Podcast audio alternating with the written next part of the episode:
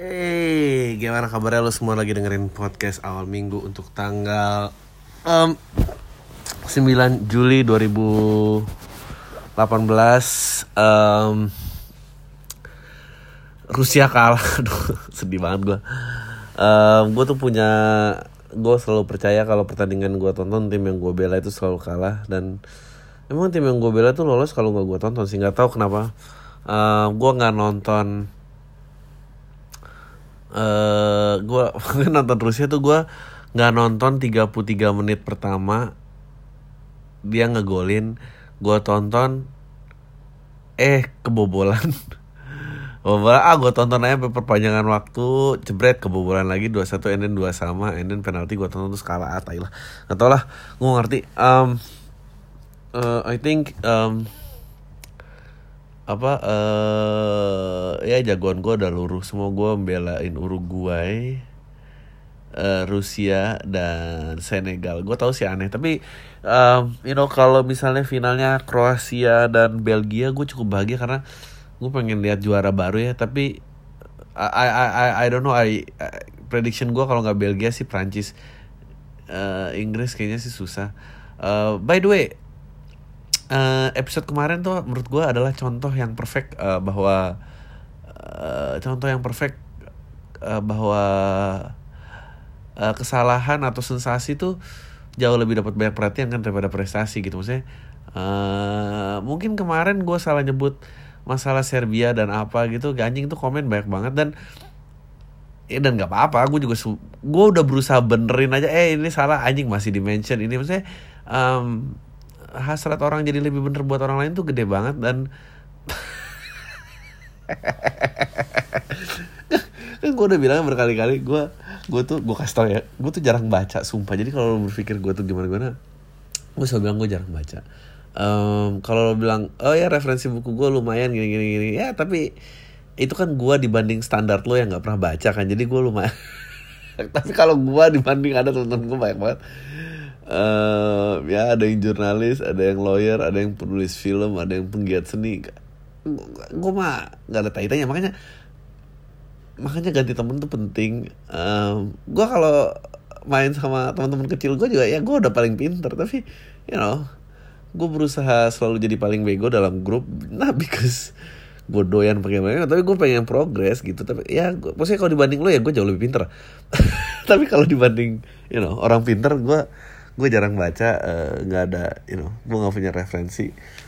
Dan gue sering salah dan gue suka membiarkan khayalan gue uh, mengatur fakta uh, fakta yang pengen gue pengen you know like uh, gambar elang itu bendera pemberontak kan seru banget kan you know like what if? Ceritanya kayak gitu wah. Aku dari keluarga pemberontak anjing lah. Uh, yo that's that's just an example why um, ya yeah, internet is full of shit dan dan semua orang uh, I don't know like gue gue gue sebetulnya dapat pertanyaan pertanyaan yang menarik banget dan ini gue akan jadi ini topik. Um, dan gue juga bersalah akan hal ini gitu. Uh, mana sih tadi ya Oh, Bang, bagaimana menurut lo sama orang yang mengagungkan generasi 90-an? Uh, kayak gue sebagai generasi milenial selalu kesel kayak dibandingin gitu. Kayak mereka belum ada teknologi dulu pas main SMP SMA wajar aja pada nggak main Twitter, Instagram, Snapchat. Ya beda zaman lah pasti beda kelakuannya nggak sih? Uh, beda kebiasaan juga. Gue caper gitu gue capek gitu denger cuma anak 90-an yang ngerti. Makasih bang kalau lu sempet jawab buat Senin 9 Juli. Ya uh, ya konteksnya um, gue nggak tahu ya karena misalnya gue dilahir di 80-an awal and then gue gede di anak 90-an gitu uh, um, uh, gue pengen halo, halo pendengar pam. Gue gue lahir di 80-an awal gede di 90-an dan satu dekade selalu menghasilkan um, selalu menghasilkan produk hebat gitu dari film entah buku entah musik uh, yang lo bisa di idolize dan ya suka nggak suka eh eh setuju nggak setuju it brings people to Together. together fight for a cause um, mem- memajukan manusia eh, apa keberadaban manusia lah. Nah kan sekarang udah 2018 ya meaning 2010 2000 sampai 2009 itu kan udah udah udah lewat gitu ya. Dan dekade ini juga udah mau hampir habis dan hampir dua dekade ini nggak ada gitu like itu sih menurut gua. Gua gua juga nggak menurut gua eh, generasi sekarang tanggung jawabnya tanggung jawab yang paling berat gitu karena mereka paling banyak informasinya uh, you know dari kecil udah harus jadi socially conscious uh, bertanggung jawab atas kerusakan yang di uh, apa uh, dibuat oleh baby boomers uh, terus pengen mm, eh, ya duit kerja keras tuh eh duit kerja keras konsistensi. Itu mengalami perubahan value gitu em, kebanyakan sekarang you know for a cause changing the planet uh, happiness which is which is great wh- which is hebat banget gitu. Tapi eh, ya apa gitu maksudnya eh, produk 2000-an selain internet itself yang bring so many chaos maksudnya lu juga creating chaos gitu. Eh, apa gitu? No no music. Nggak tahun 2000-an udah banyak dong yang mati musisi tapi itu nggak jadi legenda juga maksudnya 90-an tuh masih ada eh, all the musik rusak eh, ya mulai anti teori musik berskill tuh musik rusak di 90-an nah kalau di Amerika lo ada eh, ya grunge gitu. Amerika ada banyak banget grunge hip hop Eh, kalau di Inggris ya lo ada wave of eh, Oasis eh, Stone Roses dan lebih banyak lagi ya. and then ya ada produk 2000 kayak apa gitu film film juga nggak tahu apa. Craig David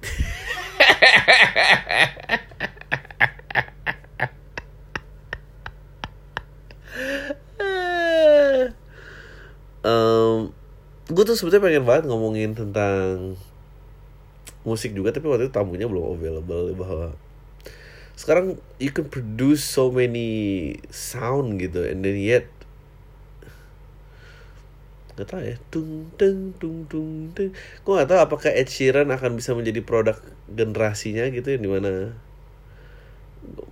apakah Justin Bieber maksudnya your own generation juga nggak rela gitu diwakili dengan dengan orang itu kan maksudnya. Tapi kalau dulu kayak terlepas suka nggak suka kayak ya Nirvana menjadi voice of your generation lo tuh kayak oh ya bener gitu. Dan dan di Indonesia juga terjadi itu maksudnya em, ada band-band yang dan solois juga gitu kayak misalnya ya Dewa, Slang, Naif, Sheila on Seven menurut gua eh, it was the voice of 90s generation gitu eh, solois ada Glenn gitu em, yang yang dua kaki ya you know.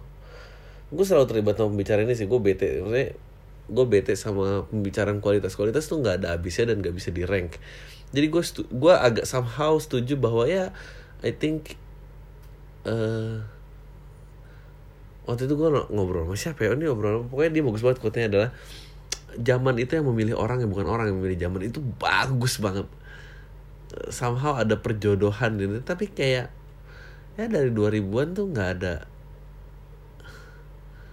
nggak ada ya nggak tahu siapa. Siapa tadi yang kemarin eh, eh, eh, eh, eh, orang TikTok apa siapa itu yang diblokir? Si Bowo whatever apa itu yang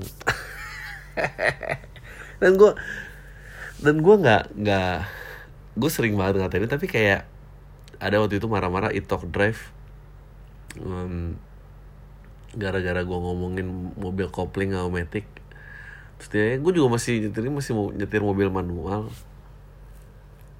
Nggak cuma lo doang ya gue tuh sebel sama orang lo yang mengganggukan generasi lo. Lo I get it my generation is old. Oke maksudnya eh gue ngeliat orang masih update sosial media aja gue nggak kuat. I don't live online gitu.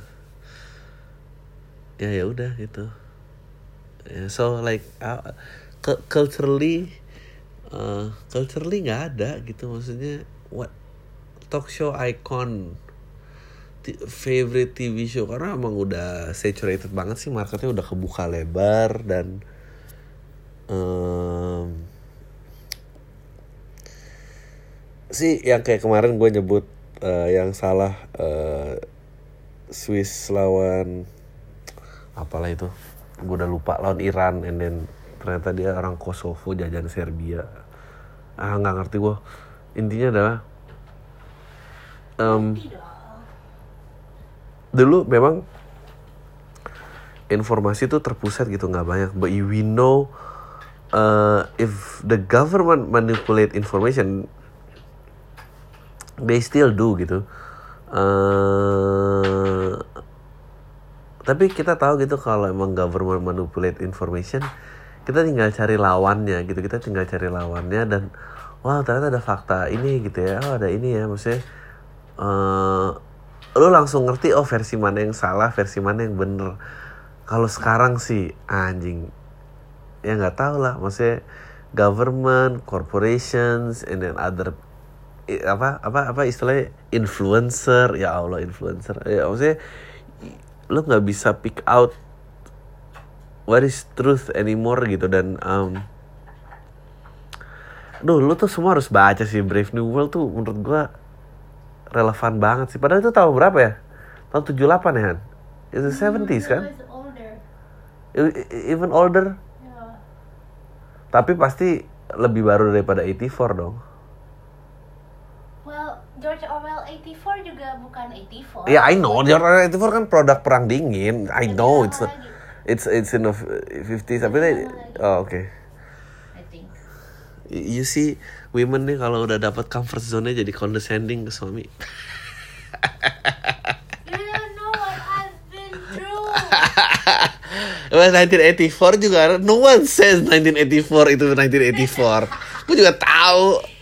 Uh, older maksudnya itu gue tahu dia kan so, mantan soldier dari mana.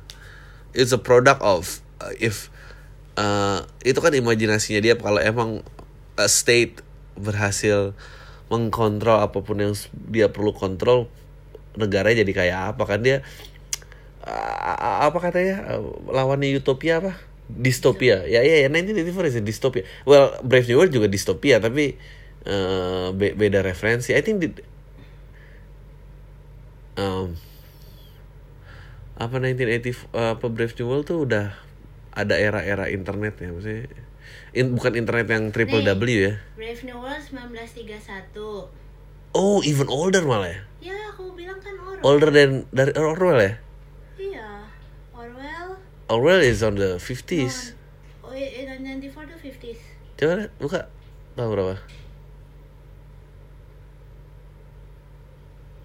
Oh, Ah, 49 dia lebih. Iya kan lebih tua kan Oh lucu juga ya Anjing tuh lebih sakit berarti tuh yang ngarang bisa lihat Itu jauh banget. Um, Yeah that's the thing about um, predicting the future. Gue juga kemarin-kemarin penasaran gini gara-gara habis ngobrol sama Itok Drive Terus um, ada tamu si uh, aktor Hollywood itu dan Ya itu. Kamu gak tahu tamu aku itu? Dia main How to Get Away with Murder, Grey's Anatomy. Iya, tapi jadi no orang bule, orang Hollywood. Oh, terus Tapi jadi pasien, jadi orang mati apa gitu gitu. Indonesia? Eh, ah, pokoknya dia kerja. Udah kelar belum itu? Udah, udah, udah, udah. Udah, udah. Um, ya, um, the way uh, accessing content gitu terus um, gue ngebahas itu kayak dulu even di Indonesia aja kita nggak ngerti eh acara TV tuh ada seasonnya you know ada episodenya. You thought it's just something that came on regularly aja gitu. Terus kayak ya udah terus em, begitu informasi kebuka oh the way ini langsung shift. Now sekarang ada namanya binging. Terus dia bilang sejak ada binging lo mengalami fase yang you human nggak pernah experience before. After you binge one season you feel lost Em, ya tapi ya karena memang marketnya sudah dipecah begitu saya eh, itu ilmu marketing banget lah. Once it's become uh, saturated gitu market tuh harus di break lagi and then uh, karena harus ada yang find new new opportunities and then tap in into smaller portion make it sustainable and then sampai dominan lagi ntar akan di break lagi and then ya tapi siklusnya semakin cepat aja like lu kebayang gak sih waktu internet was the internet sebenarnya kan every product most of product sih sebenarnya most of product itu except TV selain TV semua produk yang kita rasain sekarang itu adalah produk turunannya militer kan. Maksudnya um, infrared pasti penggunaannya militer dulu. Um, then turunannya udah jadi komersial oh bisa jadi remote TV uh, radio wave military communication. Everything tuh military communication except TV TV was purposely invented for advertising di mana ada orang biar bisa masuk rumah tangga lo dan disiarin iklan. Dan prinsip itu belum berubah. Uh, and then internet gitu. Internet internet was a way of communication kayaknya kayaknya pasca perang dingin deh. And then abis itu tersedia worldwide gitu. And uh, gue salut sih kayak misalnya Google gitu udah jadi gigantic sekarang gitu. Dia tahu bahwa pada saat internet dipakai oleh masyarakat umum ntar kalau isinya semua ini pasti kan ada yang butuh untuk nyari informasinya lo nggak mungkin ngafal semua web address.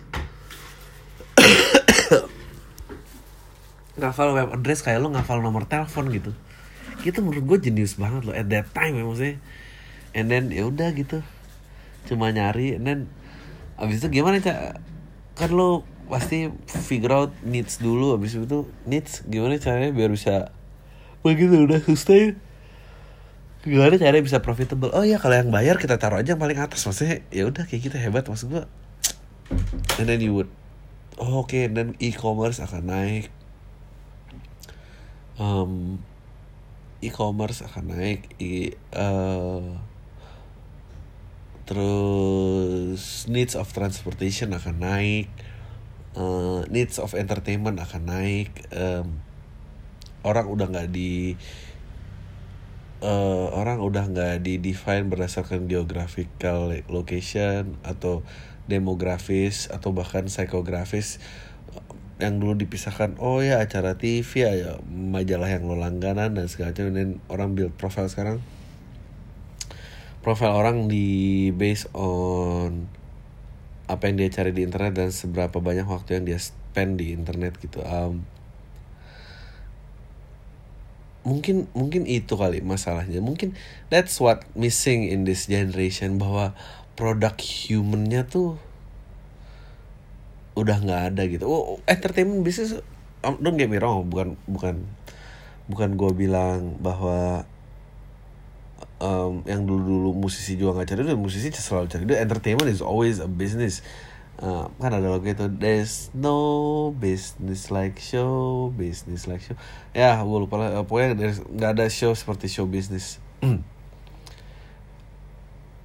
Tapi you it felt human kayak it felt um, gue tahu sih gue romanticize romanticizing ini banget bahwa uh, musik Nirvana gitu about depressions and uh, identity dan uh, um, misfits gitu uh, uh, itu kan suara yang minor terus ke blow up jadi gede gitu dan selalu kayak gitu gitu. Sesuatu yang nggak pernah notice jadi gede. Tapi kalau sekarang tuh kayak produknya sangat money oriented gitu um, penetrasinya penetrasi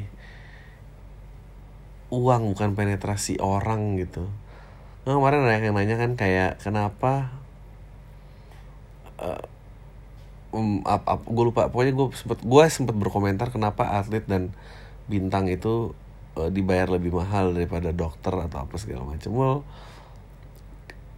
eh, karena profesi mereka menghadirkan banyak orang gitu gitu banyak orang lu bisa jualan dan so, so- karena dokter operasi kan nggak mungkin ditonton banyak orang kan maksudnya lu nggak mungkin bisa jualan oh obat bius bayar nah ya maksudnya jualannya so pada saat lu bisa gather orang banyak lu bisa populate em, apa populate eh lu bisa berjualan gitu. Nah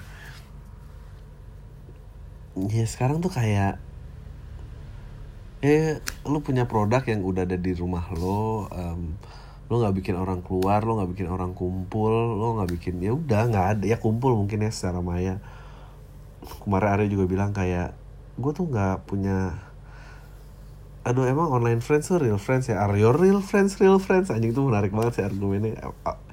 Ya bener juga ya gue kema gue kan main uh, PUBG ya. Anjing masih semua nyari. Lo kalau mau nyari nggak ada nggak gue nggak mau diet Em, kalau ada yang pinter-pinter pasti tahu sih. Eh, terus gue udah mulai main-main sama orang asing dan gue mulai kayak gue tahu gue pernah nonton dokumenter namanya Tabu gitu di mana orang jatuh cinta sama karakter eh, mayanya dan apa dan segala macam gue kayak connect terus kayak eh bener juga ya orang bisa jatuh cinta setiap ketemuan janjian di sini. It's something feeling yang sama yang lu generate um, gue nggak suka Mobile Legend gue lebih suka PW feeling yang sama pada saat lu bisa janjian sama orang eh em, ketemu di cafe itu jam yang sama hari yang sama maksudnya itu sesuatu yang menyenangkan. So gue juga mengalami sesuatu yang baru dari kehidupan maya. Tapi memang nggak ada yang otentik aja gitu nggak. It- it's very mechanical dan purpose-nya sangat buat jualan. Eh mungkin itu kali. Mungkin why that's sounds so depressing. Dan nggak ada yang catapult orang. You, you know you listen to. Queen. I need a charge in up my life I need a No. charge in my life. Jangan bikin malu teman kantor aku ada yang dengerin. ah. Oh, kenapa gue harus jaga sikap depan teman kantor um, apa namanya? Ngomong apa tadi? Oh you listen to Queen atau you listen to Beatles gitu?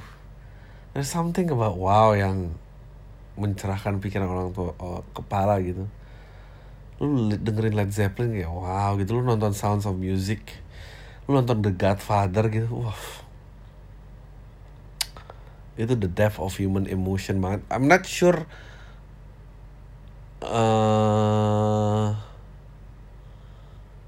I'm not sure generasi sekarang masih bisa nonton itu dengan pacing yang kayak gitu ya. Ta- tapi buat gue the product of 2000 dan sekarang udah 10 tahun. Dan ini produk terakhir dari pertelevisian menurut gue Breaking Bad sih sisanya habis itu gue I, I, I don't know like Game of Thrones semua orang bilang keren tapi gue belum mulai apa maksudnya udah udah pisah-pisah dan ya nggak tau lah. Nggak ada omongan lagi aja nggak ada omongan yang sama. Ya well gue nggak tahu ya eh itu kali. Kenapa akhirnya mungkin eh, 90-an merasa jauh lebih baik? Bukan 90-an Pak. Menurut gue sih kalian generasi yang hebat dan akan ribet dan paling hebat dan paling ribet tantangan zamannya. Jadi ya good luck lah. You don't know. Kemarin eh, si Ipang pernah kan diwawancara eh, eh, kita kapan sih pernah dewasa menggunakan internet? Ya tapi eh, akankah generasi ngomongnya generasi itu dewasa menggunakan tergantung lo ngeliatnya di mana. Eh, ada negara lain yang bisa take down dengan pemerintahannya ada yang you know gunain buat TikTok so kedewasaan itu tergantung lo mau gimana. Anjing itu menurut gue itu bener banget sih. Tapi ya gue terlepas dari terlepas dari setuju atau tidaknya tujuan eh tujuannya ya, ini gue gue tahu sih gue akan mengundang banyak opini yang berlawanan. Gue demo yang kemarin gede banget itu di ibu kota yang pakai tanggal cantik apa gue nggak mau sebentar itu itu mungkin apa itu mungkin eh, perkumpulan manusia terakhir loh terbesar yang terjadi di sini loh. Belum tentu ASEAN Games saya bisa ngumpulin orang sebanyak itu. Eh bisa nggak ya? I, I doubt it. Like itu it- itu luar biasa loh pergerakan manusia yang luar biasa loh energinya. Dan maksudnya ya sepuluh ribu tanda tangan di change.org kan nggak akan semenakutkan. Efektivitasnya tuh gimana sih? Itu mungkin itu kali. Mungkin manusia berkumpul tuh tetap menjadi sesuatu yang sangat menakutkan dan dan bukan menakutkan sangat powerful dan dan I think kemajuan teknologinya doesn't allow that anymore aja gitu dan lu dipecah menjadi fraksi-fraksi yang ah tau lah gua ngomong apa udah baca question aja Nah, nah, nah, nah, nah, nah, nah, nah. Bang, eh, kok dengan kemenangan Rusia atas Spanyol, gue semakin yakin sosok Putin keras banget di belakang FIFA di kamuflase aja kemenangan lewat penalti. Ah, Rusia udah kalah men. Ini udah telat ya gue baca. Um, karena kelihatan banget skenario Rusia menang di pertandingan 90 menit karena kalau kayak di dokumenter Icarus di Netflix diceritakan gimana Putin selalu menjaga mukanya di mata dunia internasional lewat le- lewat lomba Olimpiade. Menurut abang gimana? Well, Olimpiade memang d- dari dulu olahraga kompetisi itu kan memang selalu menjadi kemarin gue sempat cerita tentang infectious memang selalu dijadikan ajang untuk pamer kemajuan manusia dari sebuah negaranya. Bang, gue tertarik banget sama dunia startup dan marketing. Menurut lo gimana dunia startup sekarang, terutama di Indonesia? Apakah lo sempat tertarik buat bikin startup? Oh ya, by the way, bagi referensi buku-buku marketing yang keren dong, bang. Eh, gue nggak tahu buku-buku marketing keren. Eh, sebetulnya startup itu kan hanya kata keren dari wira swasta ya. Maksudnya kalau enggak gue berwira swasta, oh gue punya bikin kantor itu kan sebetulnya sama. Em, startup tuh harus maksudnya teknologi base gitu ya tapi apa sekarang nggak base teknologi kalau kantor doang sih gue juga punya sih gitu. Um, wah di Indonesia menurut gue gue nggak tahu ya kalau lo Indonesia ngomongin Indonesia tapi yang jelas em, di kota metropolitan Indonesia gue lupa di Wikipedia tuh include berapa kota metropolitan kayak 15 nih. menurut gue flourishing sekali sih. Luar biasa. Um, I think uh, ya kayak orang-orang yang lu lihat tadi bisa predict the future gitu tentang search engine dan apa ya I think kita harus bisa forecast the future. Uh, uh, cari buku tentang forecasting bisnis deh. I think that would be interesting. Oke, baca di email aja bang. Email pertama baca di email. Um, baca aja lah, nggak apa-apa lah ya. Gak usah gue sebut Eh, Oke, eh, kenalin diri gue pendengar baru Pam eh, beberapa bulan gitu eh, tepatnya beberapa bulan sebelum LPLK terakhir diselihara di digital downloadnya nggak keluar keluar sampai email ini gue kirim dan semenjak gue maraton podcast lu buat jajalan di rumah kampus atau fasilitas sekarang podcast lu sisa 5 giga doang di HP gue oke. Em, ya eh, sebetulnya udah selesai edit. Eh gue lagi nunggu approval sensor. Eh gue kayaknya ini nih biar nanya ntar gue akan rilis mungkin dua bulan sebelum gue bikin spesial yang berikutnya. Karena gue butuh untuk promo so akan jadi fresh untuk bagi-bagi gratis dan bisa di mungkin bisa dibeli. Eh dan spesialnya awal tahun depan kayaknya ya. Quarter pertama lah tahun depan. Oke, apresiasi podcast audio kayak dari sini gue dapat banyak hal dari yang tersebut bikin gue bisa jadi diri gue kayak sekarang. Kalau lo kepo soal teknologi mau bikin web sekedar mau punya email domain podcast al minggu gue bisa banget. Oke. Ini gue gue gue mark email. Eh, intinya adalah eh mau nanya soal lamaran tamu itu nggak bisa kelahiran tahun 96 apa nggak nanggung banget beda setahun doang masa patokannya pemilu lah eh patokannya pemilu ya karena memang gue mau ngobrol sama orang belum pernah nyoblos. Mm, ya gimana dong? Nggak nggak. Eh, lu lu percaya nggak bang? Dengan kalimat pertemanan itu ada masa keluarga per- kasa keada luar saya percaya banget. Gue udah ganti semua teman makasih sebelumnya. Sukses banget podcastnya. Eh, kadang lu merasa lagi nggak banget gue malah nemu hal-hal keren. Bahkan menurut gue ada di podcast lu lu sendiri dari awal bilang nggak banget. Padahal menurut gue itu malah salah satu podcast lu terbaik. Salam. Tai. Um, ya gue percaya ada itu oke. Bang, menurut lu dalam menjalin hubungan mendingan mencari kesamaan atau melengkapi perbedaan? Cela, gue tau banget yang nanya pasti nggak punya hubungan. Tahu men, Eh, kesamaan penting ya.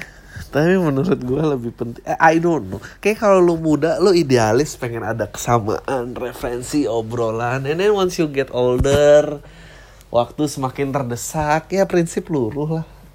Ah, mana aja asal ada yang nemenin. Ya nggak sih? Jangan ganggu. Mengisi kekurangan ya harus bisa mengisi kekurangan lah. Hubungan apa yang nggak bisa? Buat apa punya hubungan kalau nggak bisa mengisi kekurangan? Oke, eh, gua mahasiswa punya bokap udah 44 tahun kayaknya. Gua sama bokap tuh jarang ngobrol paling sebatas minta duit. Nggak tahu kenapa tiba-tiba kemarin pas lagi makan di luar berdua bokap dia ngomong kalau dia udah capek kerja karena dimarahin mulu sama atasan. Dia cuma karyawan biasa di Toyota. Nah karena sekarang dia sering dimarahin sama karena karena banyak salah salah dulu dia di divisi produksi sekarang di divisi yang agak mikir katanya gue lupa apa ya di produksi enak cuma ngecek ngecek doang santai nggak pakai mikir terus jadi kepala juga bikin duit lumayan nah sekarang di divisi yang bikin pusing nggak ada jabatan lagi jadi duit berkurang. Gue juga bingung sih. Dia kerja lama tapi nggak naik naik jabatan walaupun iya sih soalnya dia cuma lulusan SMA kuliah nggak kelar. Nah dia ngomong pengen bikin bisnis tapi apa gitu nanya gue gara-gara capek kan kerja tapi bukan yang nge-support gue malah nasihatin biar kerja diperbaiki aja. Banyak-banyak baca tontonan ganti jadi lebih berkualitas. Di sini gue jahat kenapa? Karena pas gue aja cita-cita pengen punya bisnis tapi pas bokap gue pengen punya bisnis gue nggak support soalnya duit. Dari kerjaan dia tuh lumayan lah buat keluarga gue walaupun nggak sebanyak dulu tapi cukup lah. Buat gue mau seneng-seneng gitu anjing kalau dia mau bikin bisnis kan harus mulai dari nol modalnya juga dikit. Ini bisa berdampak kehidupan sosial gue dari sisi ekonomi. Tapi masih ah sih bisa nggak sih dia bisnis di umur segitu? Maksud gue telat nggak sih dan punya tanggung jawab sebagai ortu dan keluarga? Kalau bisnisnya kan gak tau lah bang gue bingung. Mungkin lo ada saran buat bokap gue sekarang buat gue gitu. Em, lu kan udah mahasiswa ya. Ya lu udah dewasa dan lu ya menurut gue sih yang bikin bokap lo nggak bisa ngambil resiko ya anak-anak yang kayak gini sih. Maksudnya lo ngapain men? Lo harus bisa setup sendiri. Eh lo harus bisa mulai bisa ngelepasin sih. Lo buat apa maintain gaya sosial kalau itu juga yang lo dapet cuma dari orang tua lo lo mestinya gaya, maintain gaya sosial yang sesuai yang lo bisa dapetin aja. Men gue kasih tau ya ntar banyak lo impact. Gue nggak bilang perempuan tuh matre tapi kalau lo maintain gaya sosial di situ karena support dari keluarga lo terus lo akan dapet uh, partner hidup dari situ dan semua orang menyangka itu ntar kewajaran lo ntar pada saat support itu nggak ada dan gue bukan takut takutin ya lo bisa lebih baik bisa lebih jelek tapi why? Kenapa lo mau disukain orang karena versi yang lo nggak punya gitu? Dan sementara bokap lo belum tentu empat dia udah nafkain keluarga dia mau ngambil risiko ya menurut gua ambil. Men Colin Sanders saya 60 tahun baru buka KFC oh iya gue pengen nanya lo sebagai pengamat dan pelaku olahraga juga pendapat lo tentang perkembangan e-sport. Gue sempat agak mikir sih waktu tahu eh, eh, game Clash Royale ikut dipertandingkan di Asian Games 2018 nanti. Itu kategorinya olahraga dari mana gitu kan? Kita cuma duduk-duduk aja. Yang gerak cuma bola mata sama dua jari. Em, ya nggak tahu sih gue kok e-sports tuh um, but I like competition maksudnya. Gue tahu uh, uh, uh, Abu Gate juga itu menjadi salah satu liga yang dapat poin diakuin sama mana gitu. jadi kalau lo kompetisi cyber athlete lo pengen tanding street fighter salah satu untuk dapat sampai playoffnya. Misalnya lo harus uh, ngumpulin berapa poin gitu poinnya bisa didapetin kalau lo juga juara di Abu Gate itu juga mereka dapat itu keren banget Um, Um, sama catur gue juga nggak ngerti olahraganya di mana. Uh, tapi you know anything yang berkompetisi kayak bisa dikategorikan atlet kali. Karena gue nonton YouTube yang tentang highlight NBA gitu tiba-tiba nongol di timeline gue 2K League ternyata semacam ada liga NBA virtual ya ada draftnya main 5 lawan 5 satu orang kontrol CS atau Overwatch tapi dalam basket. Banyak orang suka basket dan game gue sih suka nontonnya tapi yang mengganggu gue adalah trash talk dan reaksi-reaksi playernya orang nggak waktu lagi main apalagi kalau abis ngedang ada yang berkali-kali dan teriak-teriak. Ini kalau main NBA asli nonton mereka gue penasaran sih mereka tuh kayak ap- mikir apa ya kira-kira. Bro you dunk on video games what's so fun? Maksud gue ya gitu aja bro. Just sharing by the way sukses buat karirnya ya gue nggak ngerti sih kalau trash talking e-game sih. Kalau trash talking dalam real sport gue suka karena um, it's a mental game. Pasti lo boleh ngelakuin apa aja. Tapi sekarang trash talk udah nggak boleh di NBA jadi gue bete. Eh, pendapat lo dong terkait bola dan bisnis. Jadi gini bang menurut saya sekarang dunia persepak bola tidak seteru dulu karena sudah dikuasai bisnis secara penuh dan tidak bisa dibendung oleh FIFA. Ya iya ini yang gue bilang. Kalau NBA itu ada salary cap kalau FIFA nggak ada. Yang menjengkelkan di sini eh, karena masuknya bisnis ini sekarang sempit sektor kita dalam menikmati sepak bola itu sendiri jadi nggak ada lagi tuh eh, one man one club yang ada liga bertim bertabur bintang yang menguasai liga. Padahal FIFA udah mengeluarkan peraturan masalah batasan belanja pemain tapi yang namanya pebisnis, hah, kayaknya itu nggak jadi deh. Eh, mereka belanja banyak di artisasi, di artisasi kayak gini bikin matchnya udah nggak seru lagi karena ketebak siapa yang menang. Iya iya itu yang nggak seru memang. Um, cuma yang kuat modal aja yang main baru seru. Saya juga nggak ngerti ini bagian dari strategi atau perkembangan gaya bermain atau mungkin ada tekanan dari pemilik klub. Jadi permainan bola sekarang monoton sekali orientasinya cuma gol. Gak ada tuh kayak dulu adu skill. Spektrum itu hilang. Gimana menurut abang? Apakah di olahraga lain juga seperti basket apakah mereka terserang para kapitalis? Ya itu enggak. Gue udah bahas kemarin um, basket ada salary cap tiap tim eh, cuma boleh spending lu sekian. Pokoknya setiap tim misalnya 10 m. Itu terserah deh lu ngelola 10 m tuh gimana mau digaji. Lu bayar 10 m satu pemain sisanya nggak gajian juga terserah lo pokoknya kayak gitu. Jadi semua sama. Itu yang bikin liga sepak bola nggak seru sih buat gue um, eh, apa ini? Mau asik aja coba jok ke abang. Nggak baca aja. Kalau orang benci orang tidak nasionalis berarti orang juga benci para napi TKI di Malaysia. Kenapa? Karena tiap ada match Indonesia Malaysia di cabang olahraga mana pun kalau Indonesia menang lawan Malaysia sipir mereka oh, lawan Malaysia sipir mereka digebukin mereka dan nggak dikasih makan kadang sampai tiga hari. Jengkel pasti ngeliatnya atlet badminton kita eh, eh, eh gue nggak tahu ini lucu apa enggak tapi yang jelas menarik. Nah gitu. Eh, jangan sebut nggak ada niat ke Aceh gitu. Ah pengen banget gue ke Aceh. Ngapain tapi tapi nggak bisa jualan. Eh saya sudah setengah tahunan dengar podcast ini dan beberapa bulan ke belakang jarang dengerin podcastmu bagaikan domba yang memisahkan diri dari gembalanya. I get lost in the middle of nowhere and being wild. Akhirnya memutuskan coba dengerin podcastmu lagi. Dan coba nanya biar dapat point of view dari Bang Ari. I've been working in South Korea for two years almost three years I guess. Kontrak kerjaku selesai awal tahun depan. Sempat ditawarin untuk perpanjang kontrak tapi saya tolak karena di Korea saya memang mendapatkan banyak hal tapi eh Eh, tapi juga tapi juga kehilangan banyak hal dalam waktu bersamaan. Saya mampu bayar utang keluarga ke bank. Oh sekian oh congratulations berapa ratus euro selamat ya bung. Luar biasa. Lo buka usaha laundry dan dua kamar kosan di Indonesia. Hebat. hebat sekali. Tapi gue kehilangan ayah gue tahun lalu dan eh putus sama pacar di awal tahun.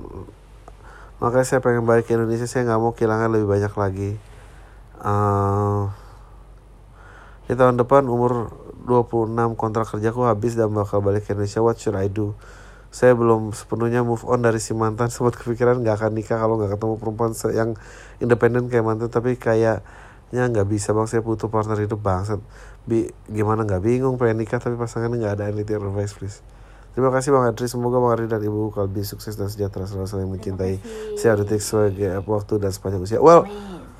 Menurut gue sih lu untuk umur 26 lu um, achieve banyak banget bisa melunasi utang keluarga lo um, dan lu punya bisnis kos-kosan uh, uh, kalau gue sih jadi lo eh gue balik ke Indonesia kalau memang gue ketemu kerjaan atau yang udah gue set up seperti kos-kosan itu mampu memberikan gue waktu bertahan sekitar enam bulan atau 8 bulan sampai gue bisa dapat pendapatan lagi. Gue kayaknya ngeliat lo lo tuh eh, tumpuan keluarga. Jadi ya memang berat. Maksudnya lo harus bisa em, apa namanya lo harus bisa tetap harus memberi penghasilan gitu dan eh jangan nganggur gitu. Eh gue ya gue I feel I'm sorry for you eh lu sibuk saat bokap lu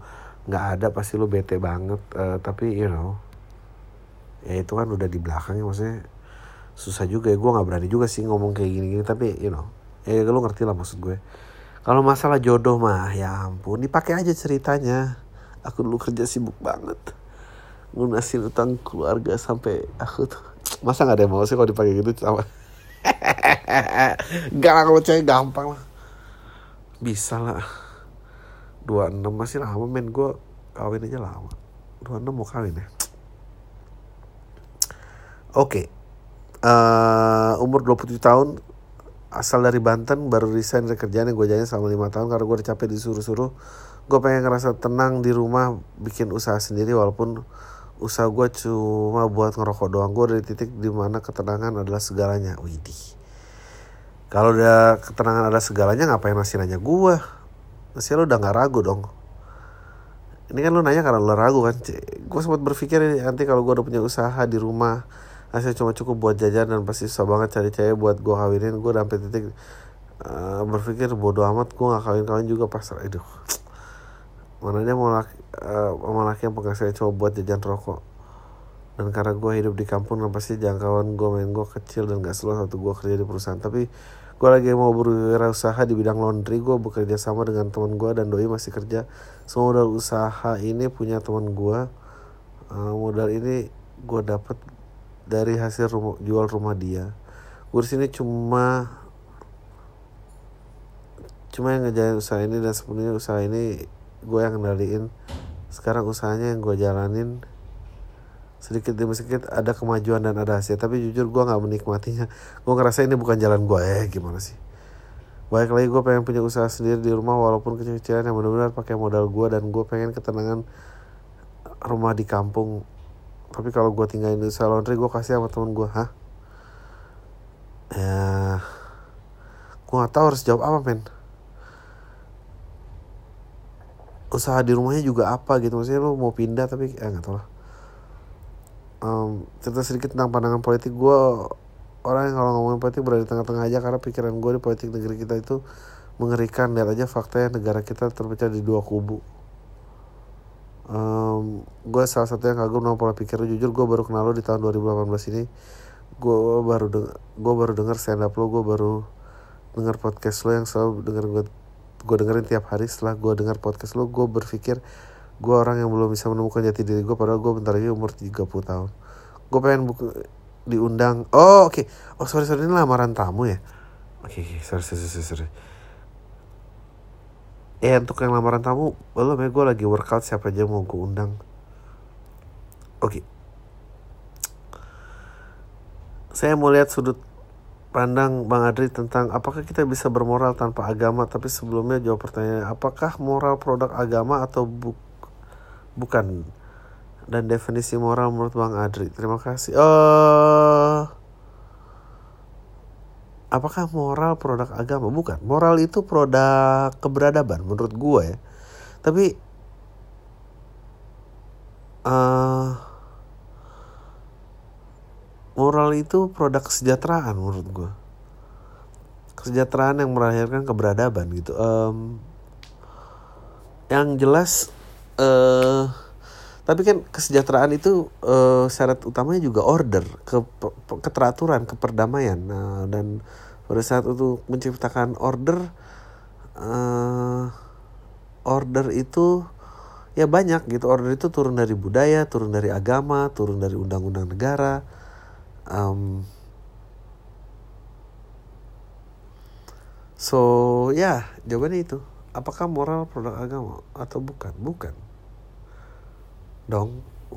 T- tapi aga, agama ba- banyak. Agama memang diturunkan untuk salah satu bentuk untuk menghasilkan order gitu untuk menyempurnakan akhlak kan. Dia bilang kan emang benar itu benar. Eh, tapi apakah bisa di achieve dari keperaturan dari mana? Bisa dari kesejahteraan. Tapi you know lu kesejahteraannya mau dari mana? Mau dari kemakmuran apa dari peraturan? Anjing. Ya sih? Bang gini, gue kan lagi main Tinder di Malang, anjing lucu banget nih. Gue lagi asik swipe swipe, gue ngeliat ada satu cewek bionya tulisannya gini, cewek itu butuh tempat butuh kepastian dan cowok itu cuma butuh tempat. Dan gue yakin sih yakin yakinnya cewek ini pasti kolam tai dan juga denger pam. Soalnya itu lu pernah bilang di pasti podcast bareng Postinor dan akhirnya cewek itu gue swipe kanan doang. Apa sampai sekarang belum match juga bang. Buat mbak-mbak yang di Tinder swipe kanan dong. IG gue ah ini mau eh, Giri Z A A S R siapa tahu mbak mbak itu kelewatan swipe gue thank you bang tuh goblok lucu banget. Ada orang profile Tinder pakai joknya aku kan terus ada, eh, cewek itu butuh kepastian dan cowok itu cuma butuh tempat.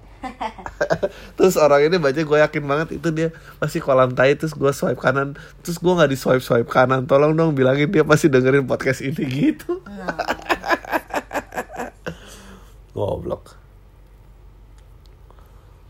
Halo bang, gue kuliah di jurusan keperawatan baru semester 2 Tapi gue kayaknya nggak yakin bisa stay di jurusan ini Karena jurusan ini bukan basic buat gue Dan nggak punya sedikit pun kalian di bidangnya. Soalnya namanya juga Oh ya, SMA gue ngambil jurusan IPS Nah, alasan gue masuk jurusan ini karena gue punya cita apa pun Yang gue kerjain di masa depan dapat membantu banyak pihak. Awalnya gue sih ngambil jurusan kesejahteraan sosial Tapi kagak masuk. Terus gue daftar lagi jurusan keperawatan Alhamdulillah keterima.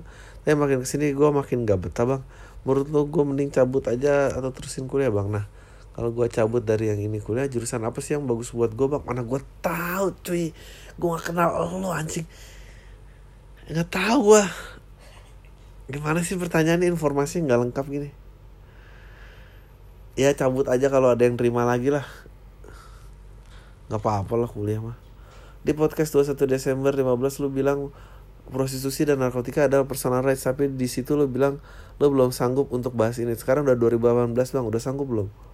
Kalau udah coba bahas. Kayaknya seru deh. Ah eh, enggak sih. Gue males gitu ntar menimbulkan banyak diskusi-diskusi. Kayak tadi ada apakah moral itu adalah produk agama dan kita bisa kan gitu? Aduh tuh pasti ntar juga orang-orang udah nggak asik nih Oke, Dri, gue seneng pencapaian karir lu sampai sekarang ngomong-ngomong di video soal stand up lu ada niatan nggak buat video di Wan enggak?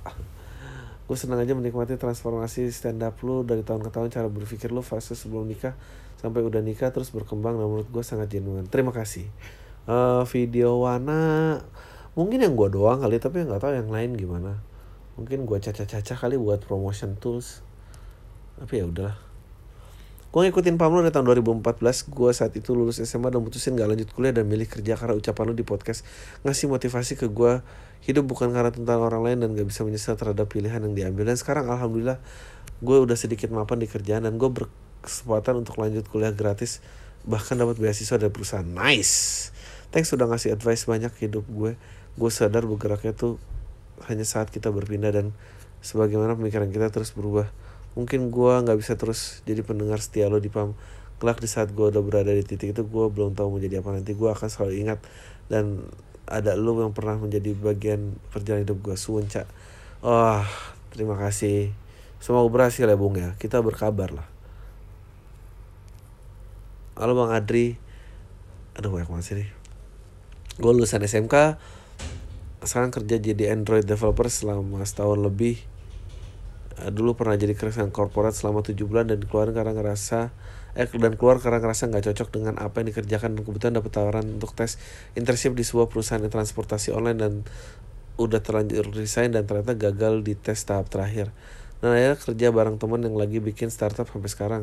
Tapi masalahnya adalah startup ini nggak berjalan dengan baik yang seiring ada masalah sama investor jadi gajian sering telat padahal aku masih ada kebutuhan bayar kuliah, kos, makan dan lain-lain. Akhirnya mulai cari-cari lowongan lagi dan nemu beberapa perusahaan yang sepertinya cocok aku udah nggak mau ngambil di corporate Indonesia yang bukan perusahaan IT sampai akhirnya kemarin buka LinkedIn nemu yang share tawaran kelas bootcamp gratis di Oktober November dan selesai bootcamp akan disalurkan ke perusahaan di Singapura dengan kontrak minimal satu tahun. Nah, menurut Bang Adri, mending mana aku apply kerja di Indonesia dengan pengalaman cuma satu tahun yang menurutku masih kurang. Be- Beberapa perusahaan yang mau aku masukin minta minimal 2 tahun, tapi yang keterima bisa dapat uang aduh cepet. Dan ambil tawar atau ambil tawaran bootcamp tapi harus tunggu sampai Oktober. Bootcamp dua bulan baru kerja. Men lu ngelamar sekarang yang di Jakarta udah ada yang manggil belum belum kan? Itu ngelamar aja dulu. Kalau emang nggak kerja kerja ya udah ikutin bootcamp. Kan bootcamp bisa sambil eh, kalau bootcamp doang siapa tahu ada yang dipanggil interview. Kalau belum keterima terus cuma interview-interview doang kan lu bisa ambil bootcamp. Kalau ntar bootcamp kelar lu dapet Singapura ya udah kejar yang Singapura. Lu ngapain nungguin yang nggak ada milih yang belum ada di meja lu tuh? Ng- ngapain sih lu belum tentu juga. Sekarang kalau lu nggak ikut bootcamp memang di Jakarta udah pasti ada yang terima kan belum tentu juga gitu. Aduh. Yang sedang-sedang saja. Koreksi 2 Juli Swiss Serbia itu Iran dengan darah Albania Kosovo tuh kan.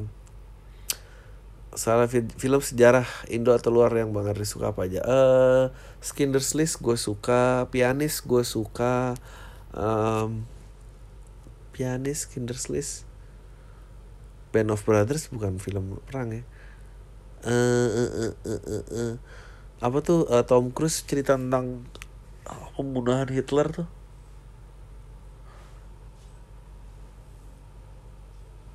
Ya gitu-gitu. Eh lu based on true story apa bukan kayaknya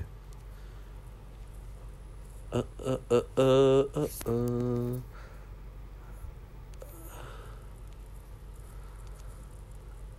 tentang sejarah ya itu aja cari dulu dah Gue anak pertama dari dua bersaudara uh, memiliki ayah dengan gangguan skizofrenia. Uh, setelah beberapa kali gue baca dan tanya-tanya pada psikiater saat gue dengan tugas akhir desain gue uh, tentang kampanye sosial skizofrenia.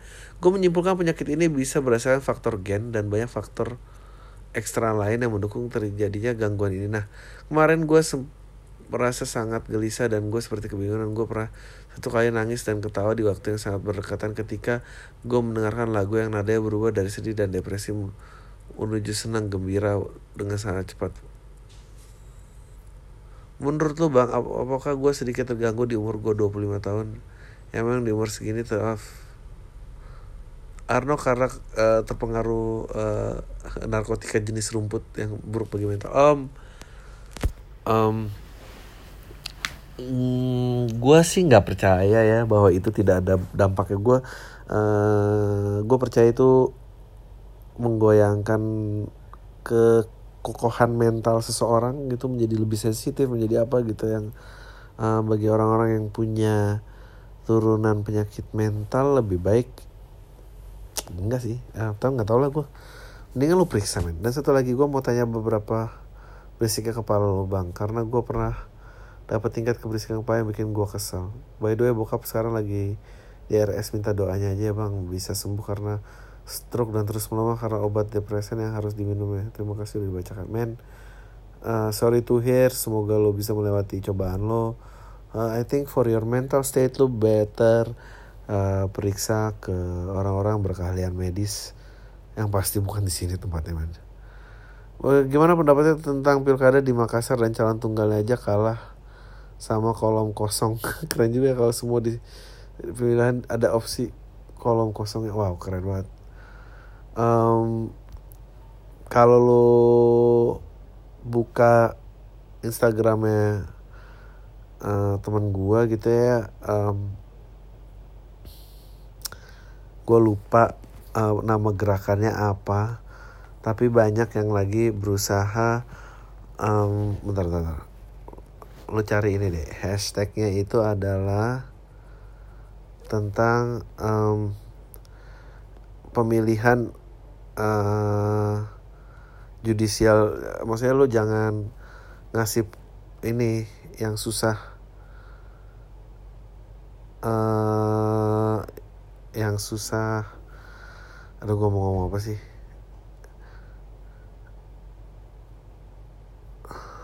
lu baca deh eh, Instagramnya Angga Sesongko. Postingan tanggal eh aduh ini nggak ada hashtagnya lagi. Postingan tanggal berapa ya? Em, ya kadang tuh kita stuck sama pemilihan yang kita nggak mau pilih gitu. Jadi itu nyebelin. Em, I think ini gue like juga deh. Eh,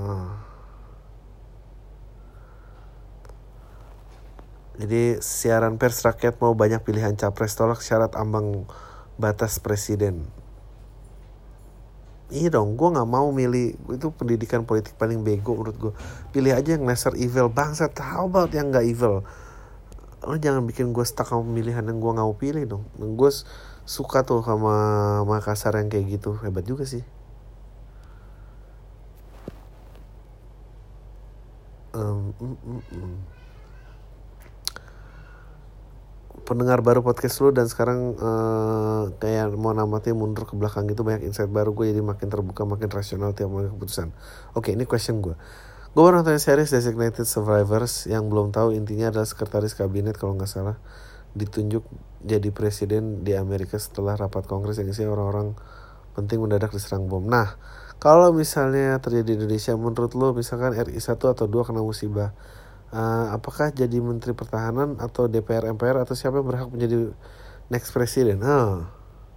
Pertanyaan iseng sih. Huh. Han. Ini ada yang nanya dia udah pernah nonton Designated Survivor. Aku juga nonton. Ya, aku nanya kamu karena tahu nonton. Itu kalau kita RI 1 RI 2 mati kita dipegang siapa? Menteri Keh- eh, Pertahanan ya. Hmm, kayaknya bukan. Militeri dulu ya naik. Dia bukan menteri pertahanan. Militeri. Bukan ketua MPR. Militeri. Military take over pasti ya. Iya gitu. Maksudnya military sih. Ya gitu lah, nggak tau gue. Apa? Eh nanti deh. Taruh, nih tinggal dikit lagi nih. Tinggal tiga. Em, kapan eh, download LPK rilis tuh gue tadi ngomong. Ah pendapat lu tentang MLI yang sekarang katanya mau dijadiin PT? Ya, bisnis yang berkembang ya harus dijadiin PT dong. Daripada mau, mau jadi bisnis ilegal. Kasus Indra Firawan yang sempat ramai di kemarin, serta Viko yang mau keluar dari MLI, juga isu Nuraini yang mau direkrut oleh MLI. Hah? Eh, nggak ada pendapat apa apa sih maksudnya semua orang berhak dalam pendapatnya eh nggak tahu gue menurut gue sah sah aja ya. Menurut gue eh, merekrut yang menguntungkan tuh benar. Masa mau ngerekrut yang udah tahu rugi sih? Sih lo tau fix production nggak ada akun YouTube yang menurut gue bagus buat tamu lo di pam dua orang pionirnya Putra and sama Nicole kayaknya juga plutonic friends kayak Vincent dan Amel. Sepertinya menarik. Waktu lu interview bareng Soleh lu kayak stuck gitu ya sama pertanyaan-pertanyaan yang diajuin dia atau pesan gua aja udah gitu aja ini email pertama gua terima kasih bang. Sukses selalu. Salam tay ah sama Soleh. Enggak sih biasa aja. Mungkin perasaan lu aja. Oke gimana sih caranya meyakinkan bahwa pernikahan itu nggak bisa membuat kebiasaan yang biasa dilakukan masih bisa dilakukan setelah pernikahan? Gue umur 23 ya Allah. 23 aja mikirin kawin. Dan gue udah pacaran sama cewek gue dari SMA udah lima tahun. Dan sekarang bakal gue takut kalau ntar gua, kita nikah gue bakal kehilangan banyak hal seperti nggak bisa ngumpul sama temen lain-lain ya. Lo kalau masih mau nikah mikir nggak takut nggak bisa ngumpul sama teman-teman ya gak usah nikah lah men. Jangan. Jangan men. Dewasa aja dulu. Gue di usia 18 tahun entah kenapa merasa tidak memiliki keberanian dan kesabaran. Kenapa bisa terjadi? Karena lo masih muda. Eh, karena lo tuntutan harus selalu berhasil tidak ada yang mendukung untuk gagal. Eh, apakah cara berpikir saya yang salah? Iya Eh, bukan cara berpikir yang salah. Eh, karena emang kebanyakan gitu harus ya 18 tahun harus kuliah jangan gagal mau sukses bla bla bla. Cara berpikir dan lingkungannya yang salah Cie, padahal mah nggak apa-apa gagal-gagal enak lagi gagal waktu kecil. Daripada udah gede makin ribet ntar loh kalau gagal gede ntar nggak biasa kalah nggak bisa bangkit lagi. Ah udah itu aja. Uh, weh tuh nih jadi sejam gue mau tungguin. Nah Eh, empat lima eh enggak deh. Empat tiga dua eh. Ah tai lu semua. Deh